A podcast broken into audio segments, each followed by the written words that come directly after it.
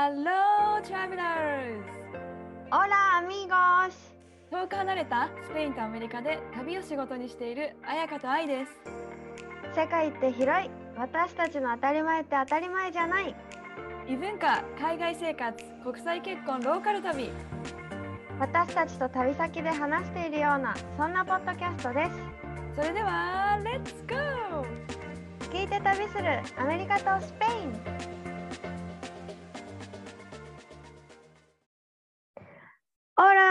Hola a todos, ¿cómo estás? イエーイ元気でございます。は元い気。でございますか？前回はね、アメリカの中絶と、あとがん10の話、すごい勉強になる。本当にあの もうね前のめりで話しちゃったよね。でもこれそうそうそう。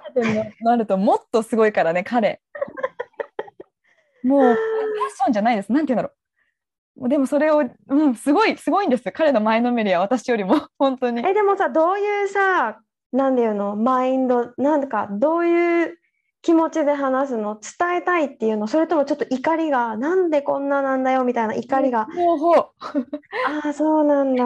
愛ちゃんもこれを知っておくおくべきだし、やっぱ事実を知らないと自分の選択もさ、なんていうの、うん。ちゃんとできないじゃん。だから彼は朝起きた瞬間からもうニュースすげえチェックしてるよね。それはちょっとマインドがさ、たまにね、ちょっとこう、うんポンって落ちたりしちゃうから、どうね、ニュースちょっと出てきたよねと。か思うんだけど、うん。でも私だけには、あの旦那としてパパとしてはありがたいかも。世界のことを知ってくれてる、世の中を知ってるっていうのはありがたいよね。うん。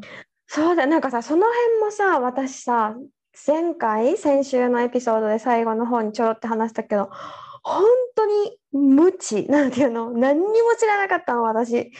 なんか、数学の公式とかそういうことを覚えることに一生懸命で。学生時代。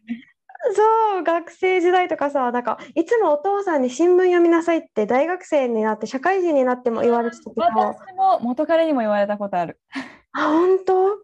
なんか新聞読んでも意味ないし、意味わかんないし、みたいな。なんかたまに読めない漢字出てくるし、ぐらいな 感じもうだったんだけど、今、購読したいと思うもんね。この ネット新聞みたいな。私もアメリカ来て変わったかも。この、なんていうの、はい、私もよ、そ、この、なんかさ、変わった理由が、まずオーストラリアに行っオーストラリア、まあそうね、オーストラリアに行って変わって、スペインに来てもっと、うわ、全然知らないんだなって思ったのが、やっぱこの国の人たちって若者、同世代の子たちもすごい政治に興味持ってるっていうか、なんか知ってるのが当たり前っていうか、んまさにで。もそれをうないに言ったら、いや、もちろんそんなの人によりを全然知らない、興味ない、もうへーっていう人もいるけど、でも日本よりは少ないかも。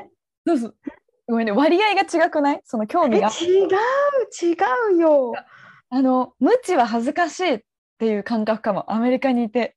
あ、でもそううんそう。え、てかなんか、すごい、本当すごいなって思う、すごいっていうか、素晴らしいなって思うのが、まあ、ヨーロッパっていうのもあると思う。大陸、アメリカもじゃん。アメリカだけじゃない。隣同士の国があるから、我が国のことだけじゃない。みんな知ってるのが。そうだね。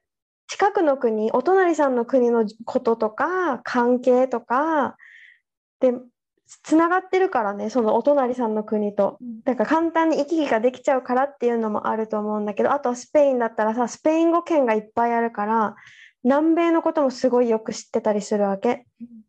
この国の情勢とか何がいい、何が悪いとか、そういうのをよく知ってるから、何にも知らないって私はすごい思われてるうんまあ実際そうなんだけど恥ずかしいことだなって恥ずかしいし話のレベルについていけないというかレベルについていけない、本当に。やっぱそうだよね池上さん助けてって感じ。そうでなんかそれでこの国の子たちがすごく強みだなって思ったのが勉強したから知ってるっていうよりは国籍の混じった子が友達でいるからとか両親はうん。例えばここだったらベネズエラ出身。スペインに住んでてこの子はスペインで生まれ育ってるけど両親はベネズエラ出身。両親はスウェーデン出身とかうん。そういう子たちがいるからその国の違いとかをもう子供ながらに分かってたりとかしてうん。あそこはなんか大きいなって思った。うん。もう最初のなんていうの段階として。はいはいはい。確かに島国の日本からしたらさ、日本の感覚？うん、ね、なんていうんだろう、そういう人たちと関わる機会って小さい頃あんまりないしね。そうないしなんか隣の韓国ですらなんていうの別の国っていう認識だしもうなんかそのあんまり韓国で起きてることが明日が我が身とか思わないけどやっぱ地続きだからイタリアで休校例えばね仕事がないってなったらイタリアの人がスペインに流れてくるわけだから仕事探して。うん。そしたらってやっぱ明日は我が身みたいなね気持ちになりやすいのかなっていうそういうのもあってなんか前回前々回かちょろって話したんだけどアフリカからの移民っうんうん。ていうのかな？難民移民がすごいやっぱ多いから前もちょっと私のお家の近くのビーチに船が到着したりするよみたいな話を。そうそう。うん。そうしたんだけど私たちは本当によくビーチで過ごすしビーチの目の前にあるカフェに行ったりとかしてそこで過ごすことが多いんだけどそのバカンスとかゆっくり過ごしてる私たちの間をアフリカ人とかがサングラス売ってたり帽子売ってたりビーチに引くなんかタオルみたいなの売ってたり売り歩いてたりするし特に私たちが住んでるエリエリアは観光客が多いからバカンスの人が多くってその中でもうはっきり分かれてるんだよね。バカンスと仕事っていう。しかも仕事も本当生きるためのその日暮らしじゃないけどさ、うん。っていうのが分かれてる。っていうのにすごいびっくりした最初は。ご飯食べててもこう売りに来たりお花を売りに来たりとかする人がいることにすごいびっくりしたけど逆にこの家族に対してもえこれ毎日なの？っていう驚き。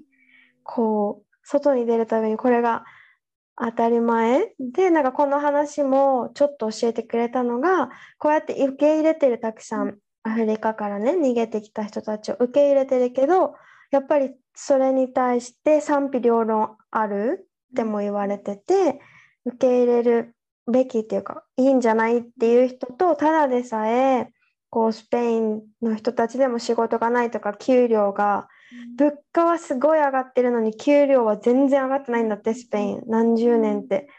なんかどうやってじゃあ本当に給料が低いボトムラインで生活してる人はこんなに家賃とかうん。ガソリンとか食費が上がったらどうやって生活するの、うん。そんな中で移民を受け入れるの？みたいな声とかもあったりするよっていうのを聞いてああそっか。なんだろう楽天的ハッピーな国民性だけどそうよねそういう部分はあるよねって思ったし語学学校でさ最初アフリカ人の子たちがめちゃめちゃたくさんいたっていう話をうんうん。したじゃんクラスにね。でもどんどん人数が減ってたわけ気づいたら最初さ多分10人ぐらい来てたんだよねうん。クラスに。でも最後2人しか来なくなってうん。みんなどうしたの？って思ってたわけ。どこ行ってるの？何してんの？なんか私サボってるぐらい思ってたわけね。うんつまんなくてサボってるんかなとか思ってたら最後えっとね学校が終わる前に一人の子にねなんでみんな来ないの？みたいなことを聞いたら、そしたらその子が教えてくれたのがあだって彼たちはもう彼らは18歳になったからうん。自立しないといけなくって別の都市に仕事探しに行ったよって。そうなんだ。うん。そうそうそう教えてくれて自分もあと3ヶ月で18歳になるからそしたら多分もうこの島にはいられない仕事がないうん。ここでは生活できないって言っててえこのスペイン語の語学力言ったら全然私より全然喋れないうんこの語学力で仕事見つかるかなって思ったしうん。それこそまだ18歳なのにもう子供じゃん私からしたら。うん高校生全そうそうそう全然子供なのにスペインでは18からもう大人だからさお酒飲めるしタバコも吸えるし。オーストラリアも18から大人だったんだけどでもまだ子供じゃん、うんそれなのに自分でこれから一人で人生を切り開かないといけないってしかも知らない国で本当だね。もうなんか勉強してる感覚もさ、もう生きるために必死だろうね、本当に。そうって思ってたのでも2つに分かれてめっちゃ頑張ること全然なんかもう適当になんか分かんないみたいなタイプの子もいてなんだよこんなやる気ないの？とか思ってたらどうせもうあと来週には出ないといけないからとかそりゃ無理だわなみたいな。まあ、なんかさ、この話って日本でも起きてるなと思って。あ、本当？私日本語学校の先生だったじゃん、まあ、もうもう56年前の話、うんうんうん。7年前。そんなちょっとダメだ。ベトナムの生徒が多かったんだけどうん。日本で働きたい人。日本出稼ぎに来てる、実は出稼ぎに来てるあの生徒さんも何人かいてうん。失踪しちゃうんだよねそういう人たち。学校に来なくなっちゃって。うん。で私担任だったからお家に行ったら全然知らない人が住んでて書いてある住所が違う住所でで、まあ、いろいろ調査した結果日本じゃなくて韓国に仕事を見つかったから韓国に出稼ぎに行っちゃったりとか。え、でもさ、何ビザで行くの？学生ビザを取るってこと？ビザで最初は来る。そう。来る、ねそれは来るためにビザを取るんだけど本当に学校の出席率とかね本当はね、うんうんうんちゃんと。しないとビザが取られちゃうんだけどそうだよね。出稼ぎに本当は来てる違う目的で本当は来てるからいい仕事があったらそっちに行っちゃうっていう。そうっていうこともやっぱ日本でもあったなってすごく今、まあ、18歳になったら出てけとかじゃないけどなんて言うんだろうそういう生きるためにっていう違う国から日本にっていうのはちょっとちょっと重ねた部分が今あったかもしれない。ああ、そうなんだ。なんか見私、たいかった自分的には。そうだよね。しかもその時、愛もさ、まだ、え、な、7年前だったらまだまだ若造なわけじゃん。23そしても歳とか、24ですよマジで。そうだよね。そんな年齢で、年も近いじゃないけど、自分とね、同じような子が、ふわーってなるね。なんかこっちでも私が教えてもらったのは、なんかね、ビルバオに住んでる友達がいるんだけど、ススペインの北部ね。で、私がこの語学学校で聞いた、あの子なんで来なくなったのって聞いたら別の都市に行ったよって言われたって言ったじゃん。その子もビルバオに行ったらしくって、なんかこう、ビルバオに住んでる友達が結構こんな感じで、アフリカ人とかモロッコとか移民の人がたくさん来て、その人たちが住んでるエリアとかもあるらしくって、うんなんかちょっと雰囲気が違うよって言ってて、同じビルバオでも。なんかそういう差別的な意味じゃないでいはないけど、でも行ったらわかる。あ、なんかちょっと違うなって感じると思うよって言ってて、こう、なんだろうな。こうやって18歳で仕事を探して言葉もままならないまま仕事を探して生きていくってまあ厳しいじゃん知らない国で。だからやっぱり結局それでギャンググループじゃないけどそういうのに入る子たちも中にはいるいるよって教えてくれてでもそれってだから反対移民を反対してまあそれは綺麗事かもしれないってその子は言ってたけど反対してる人もいてどうせ入ってきてもギャングのグループに入るじゃんみたいな。治安も悪くなるよね。そうそうそう、入ってくる、もう受れ受け入れても、いつまでも世話はしてお金持ちな国ではないから別に。うーん、お金持ちな国か、でもアフリカと比べたら。うんうんでもなんか、18歳までは寝る場所、安全に寝れる場所、食事も3食、で、洋服とかも靴とかも与えられて、国から与えられるの難民だからってことか。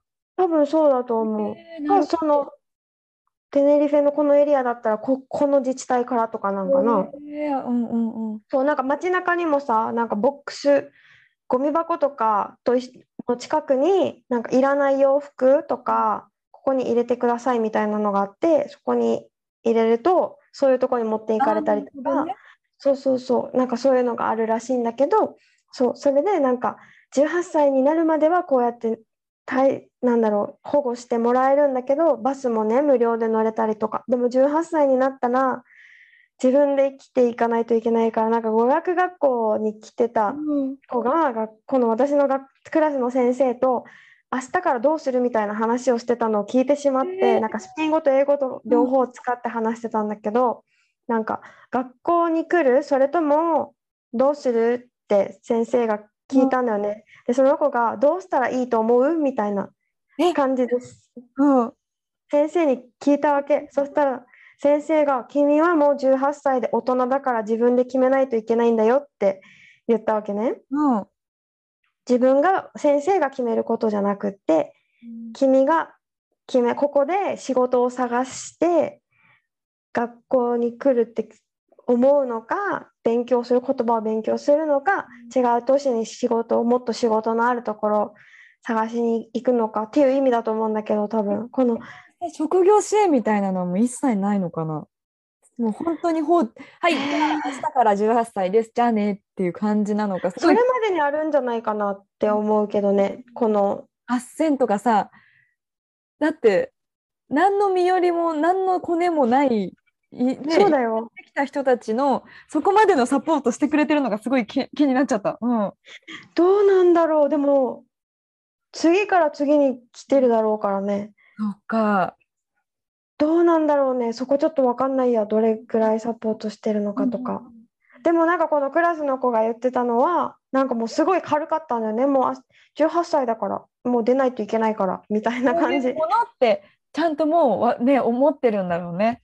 18歳になったら、ねそういうものですって彼らの中の認識がさ、えねえなのかな。しかもまずもうさ自分の国から船に乗って違う国に逃げるっていう事態で一回命かけてるからねそうだよね。なんかもう、なんかさ、アメリカもさ、メキシコとのボーダーだからさ、もう川うんうんうんは、川じゃない、もう本当みんな必死に砂漠を歩いてきたりとかするわけよ。そうだよねで私たちロードトリップであのメキシコとアメリカの本当にすぐボーダーが見えるところとかよく走ってたんだけどそこにうんボーダーパトロールの車とかがいて、パトロールしてんだよね。ちゃんといないいないかどうかそうやって柵を越えてこないかとかさ。えーこれつ見つかったらどうなるの？でももうもういそこから連れてかれて強制送還とかその場所に入れられてとかだだろうね。戻されるこの自分の国に戻されるってこと？と思うよ。と思うよ。じゃないと。えどうなんだろう？そこまで。えもうパトロールしてるだからさ。受け入れますよって感じじゃないと思う。うん。そうだよね。えある意味さ犯罪者的扱いをされるってこと？でもだって何の許可書もないのに来ちゃったらダメだもんね。まあまあ一応ね一応い違法なことをしてるというかで法律的にだと思うよ。一応多分拘束されるよね。その後どうなるかはわからないんだけど。いやそれうんもなんかさ、もうまたさ何が善で何が悪のか悪なのか何が正義なのかって話になるけどなんか私この話も前にしたかな私が初めてスペインに来たと年バルセロナに行った時にすごいなんか警察もいっぱい歩いてたし街中を。パトロールっていうか。でこう警察がいなくなったら道にカバン広げて売る人がいたりとか。はいはいはい。そうそう。で警察来たらバッてまとめて走って逃げてそれを警察が追いかけてみたいなのがあって。そうそうそう。それを私が見てえこれだから治安悪いって言われるんだろうねみたいなことをうないに言ったんだよね。こんななんでこんなかなんだろう放置っていうかもっと厳しく取り締まってできなくした方が観光客からしたら安心なんじゃないかなみたいなこう警察がしょっちゅう走り回ってるのを見るとあってドキッてするし不安になるし大丈夫かなって思っちゃう。スペインが治安悪いって思われちゃうのもしょうがないよねみたいなことを言ったら彩香にとって治安がいいってどんな国？って聞かれてでえ治安がいいってこういうのがない国って言ったわけね。警察が誰かを追いかけてるとか街中で尋問されてる人がいないスリがいないとかそういうのが治安がいい国でかなって思うって言ったらじゃあいい国ってどんな国？うん。って聞かれて、え治安がいい国って言ったわけね。いい国って治安がいい国って言ったら、そっかみたいな。で、じゃあ彩香が言ういい国ってた他の国からしたらもしかしたら貧しくて助けてって助けを求めてきた人を蹴っ飛ばして追い返すような国もいい国って思うっはいはていはい聞かれて、えみたいな。苦しい。うん。うんってえうんそう、えーってなって、なんか彩香がそういう風に言ってるんじゃないっていうのはわかるけど、それと同じようなことを言ってる、自分の国さえ良ければいいって思ってるのと、同じような考え方にも取られかねないから、話す時には気をつけた方がいいよみたいな。すごいごもっともですってなりました。はい。そうで、あ、そっかってすごいハッとして、だからこう、かこう何？移民の人たちが入ってくるのが反対派の人もいるけど賛成派の人からしたら自分さえいいの？自分さえ良ければいいの？ってすごく攻撃されたように取られる。人もいるよみたいな話でそうだねってすなんかごい思ってなんか。まさに。あまり考えないじゃんその質問に。そうそうなの。なんか警察が何パトロールしないと取り締まれないような環境は治安が悪いってなんか思ってたけどそうせざるを得ない事情の人たちがいるっていうかさ。なんかさアメリカもさメキシコからこうはは何働きに来る人が多いからさ特にうんレストランジャパジャパニーズレストランのシェフってほぼメキシカンなんだけどあそうなんだ。友達がジャパニーズレストランで働いててある、うん。あれあのシェフどこ行った？みたいになったらああのちょっと何不法不法労働がバレて国に返されたよみたいな結構あったりとか、毎週火曜日のこの時間は監査が入りやすいからシフトに入れないとか結構いろいろそういう実情があるみたいでなんか日本人の留学生って基本働いちゃいけないんだけどアメリカでね学生ビザとか、うん。で結構でもやっぱ結構働いてる人多くてそう、ん。そう。いう子たちも、まあ、イリゴーで働いてる、イリガルで働いてるから、監査が入りやすいこの日はシフトに入れなかったうりとか、っん。ていうのもいろいろね、あって、なんか日本人でもあり得ること、捕まったりとか、そうそう、でもお金欲しいし、じゃないと、ね、アメリカで生活できないからとか、そうだよね。ある。えだからさ日本にいた時はなんかたまにね不法入国してて例えばスナックで働いていた何人とかあったじゃん。なんかなんそういうニュースって普通に流れてたさ。でその人たちが悪いってなんか普通に思ってた。えちゃんとした方法で来たらいいのにとか。うん。ななんでそうわざわざそうしたの？みたいな。それって無知がゆえだなってすごい今はいはいはいはい思う。なんかそんな簡単にできないし。それって本当に上辺な、この人たちはこの法律に反してます、悪いっていう感じだよね。そうそうそうそう。とかその何が起きてるかとかを知らないでこそね思うよね。そう。だからなんかこうやって考えるとさ法律を守ってるうん。正規で来てる人たちは偉い真面目。でその人たちはいいっていうグループに枠付けされて正規で来てない人たちは悪いっていうグループに枠付けされるって頭の中で思ってたけどニュージーに行った時にめちゃめちゃいっぱいインチキで来てる人たちがいたわけよ。そうツーリストで入ってきてもうビザの期限切れてるけど農場とかで働き続けてるみたいな。であわよくばこう何？ビジネスビザスキルビザみたいなのをもらってそれでもうここに永住したいみたいな人たちがいっぱいいてですごい仲良くなったんだよね。うなえが一緒にこの働いてたから。みんなめっちゃいい子だ人間的にすごい思いやりの気持ちがあったりとかさ助けてくれたりこの人たちを悪い人っていうただ法律を守ってないから悪い人っていうグループにするのはおかしいなってすごい思ってさその時に。だからさなんでこんな法律を違反してまで行きたいのっていうのはさそう。自分たちの、まあ、メキシコから特に来るアメリカの人たちはもう向こうで命が危ないとかだから生活できないとかね。命がけで来るんだよリスクを負ってまでっていうのはうん。子供もねさっきのアフリカの難民の人たちもそうだけどさそんなん死んじゃうかもしれないけどそれよりも自分の国にいたら危ないとかうん。だからそうなんか今日今日ちょうどさ今日の朝ロバートのママとパパと話しててうん。あのちょっと話がまたちょっとずれるんだけど今度、うんうん。あのメキシコに遊びに行こうみたいな話が出てたのね。うん。本当にこっから20分ぐらいだからそしたらなんかロブちゃんのママたちがちょっと今ウォーニングが出てるから行かない方がいいかもみたいなあのうん。ブラックのなんかまたなんか仕切ってるボスみたいな人が捕まったかなんかでかなんかうん。バトルがあったかなんかで、その反撃がもしかして起きるかもしれないからあのメキシコで？そうそうそうそう遊びに行かない方がいいよとかって言われて、なんかさ20分しか離れてないのにさ国境を越えただけでそういうことが起きてるっていうこの事実をちょっ。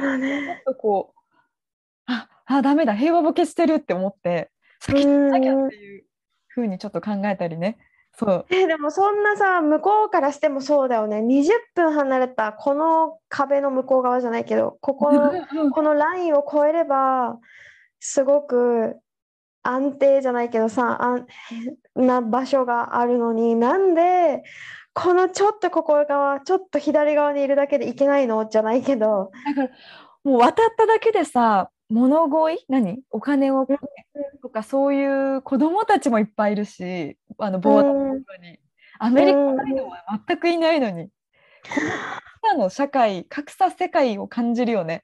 もう行っただけで子供お母さんが赤ちゃん抱えててさカップ置いてあってさもう。っていう世界にね入るし路地一本間違えたらねちょっとそういう危ない人がいるとか。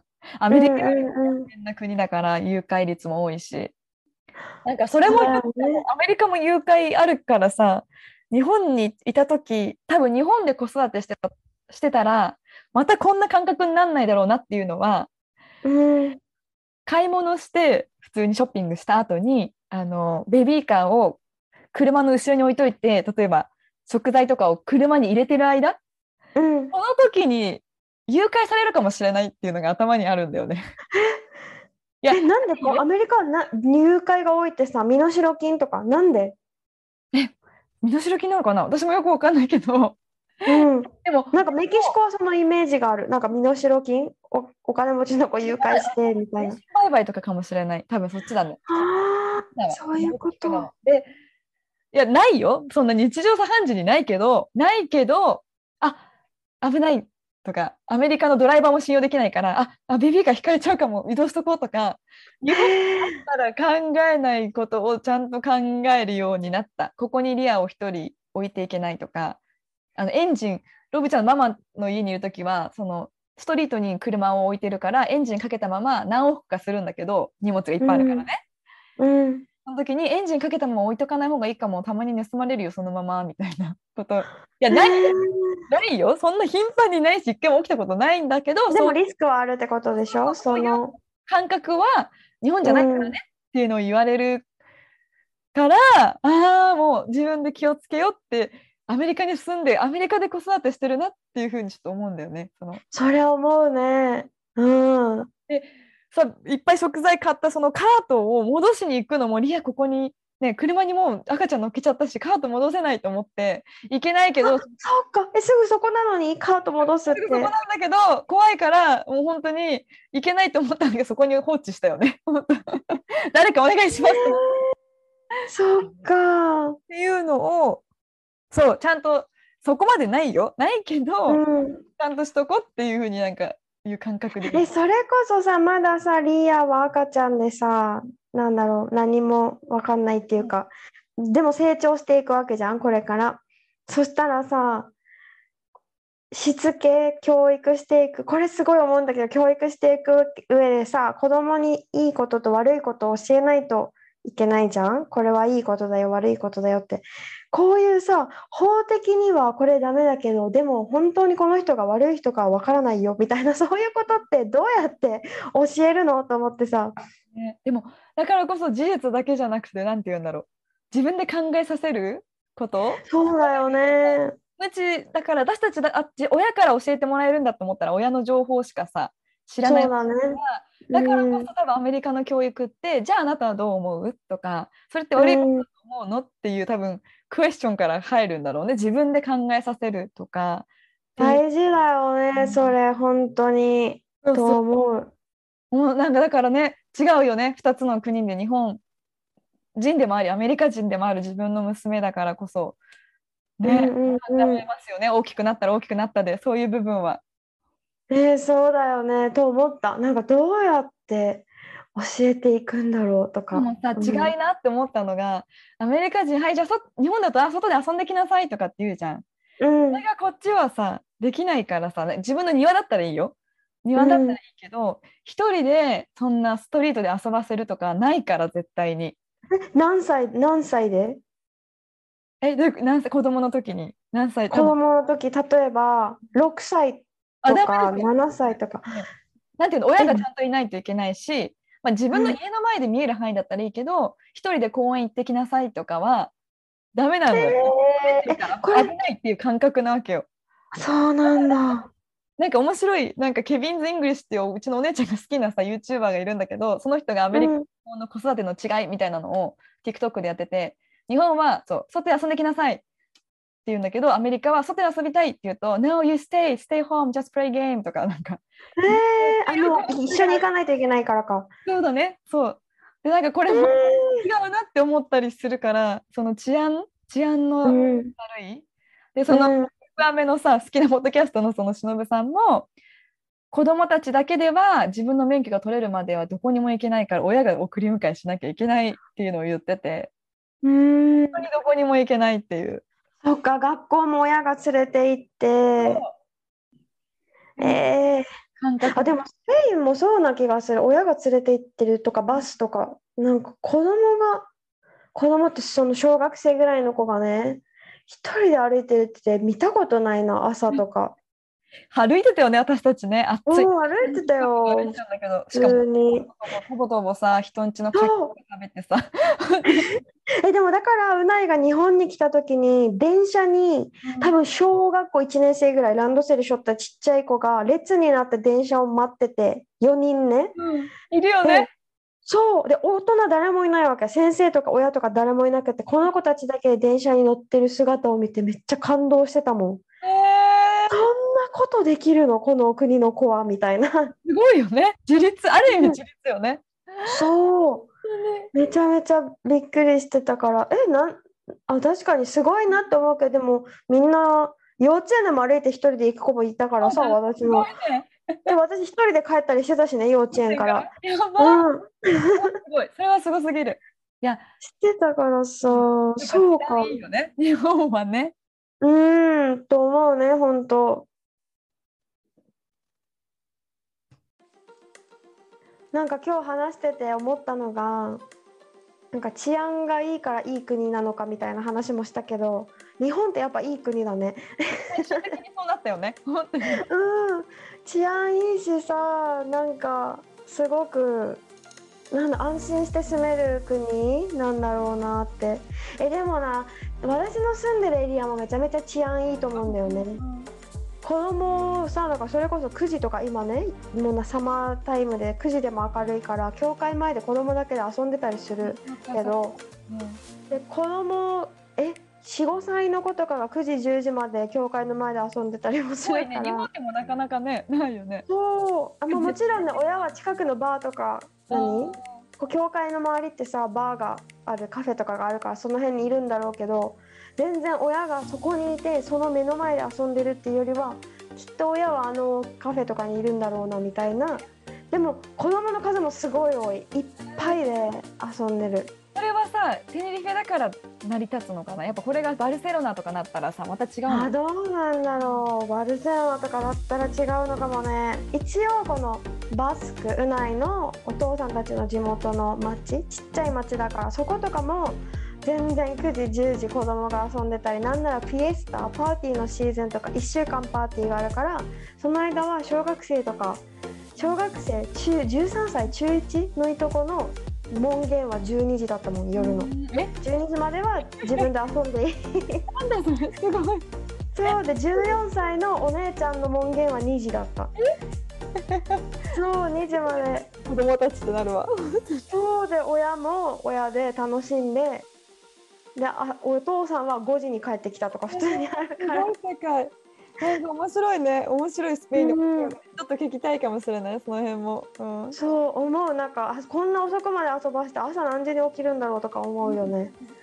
うん。でも寝てるわ12時とか。も あまあそれはフィエスタの特別なうまあ1週間あるけどね。その時だけ。えだから本当にその1週間子供たち昼間めっちゃ寝てるよ。家で。うん、そうでも夏休みだからいいのみたいな感じかな。あのラジオ体操とかないし。早いよねあれね。はい。ということで今回はそんな話でした。はいそんな感じでした。もまとめました。はいはい、もしも私たちに何か質問やリクエストがあればインスタかメールにメッセージをお願いします。インスタが愛がサンディエゴ。私あやかが旅熱です。概要欄にアカウントもメアドも載せているのでご確認ください。はいお願いします。では皆さんまた来週お会いしましょう。See you next week! アディオーしまったねー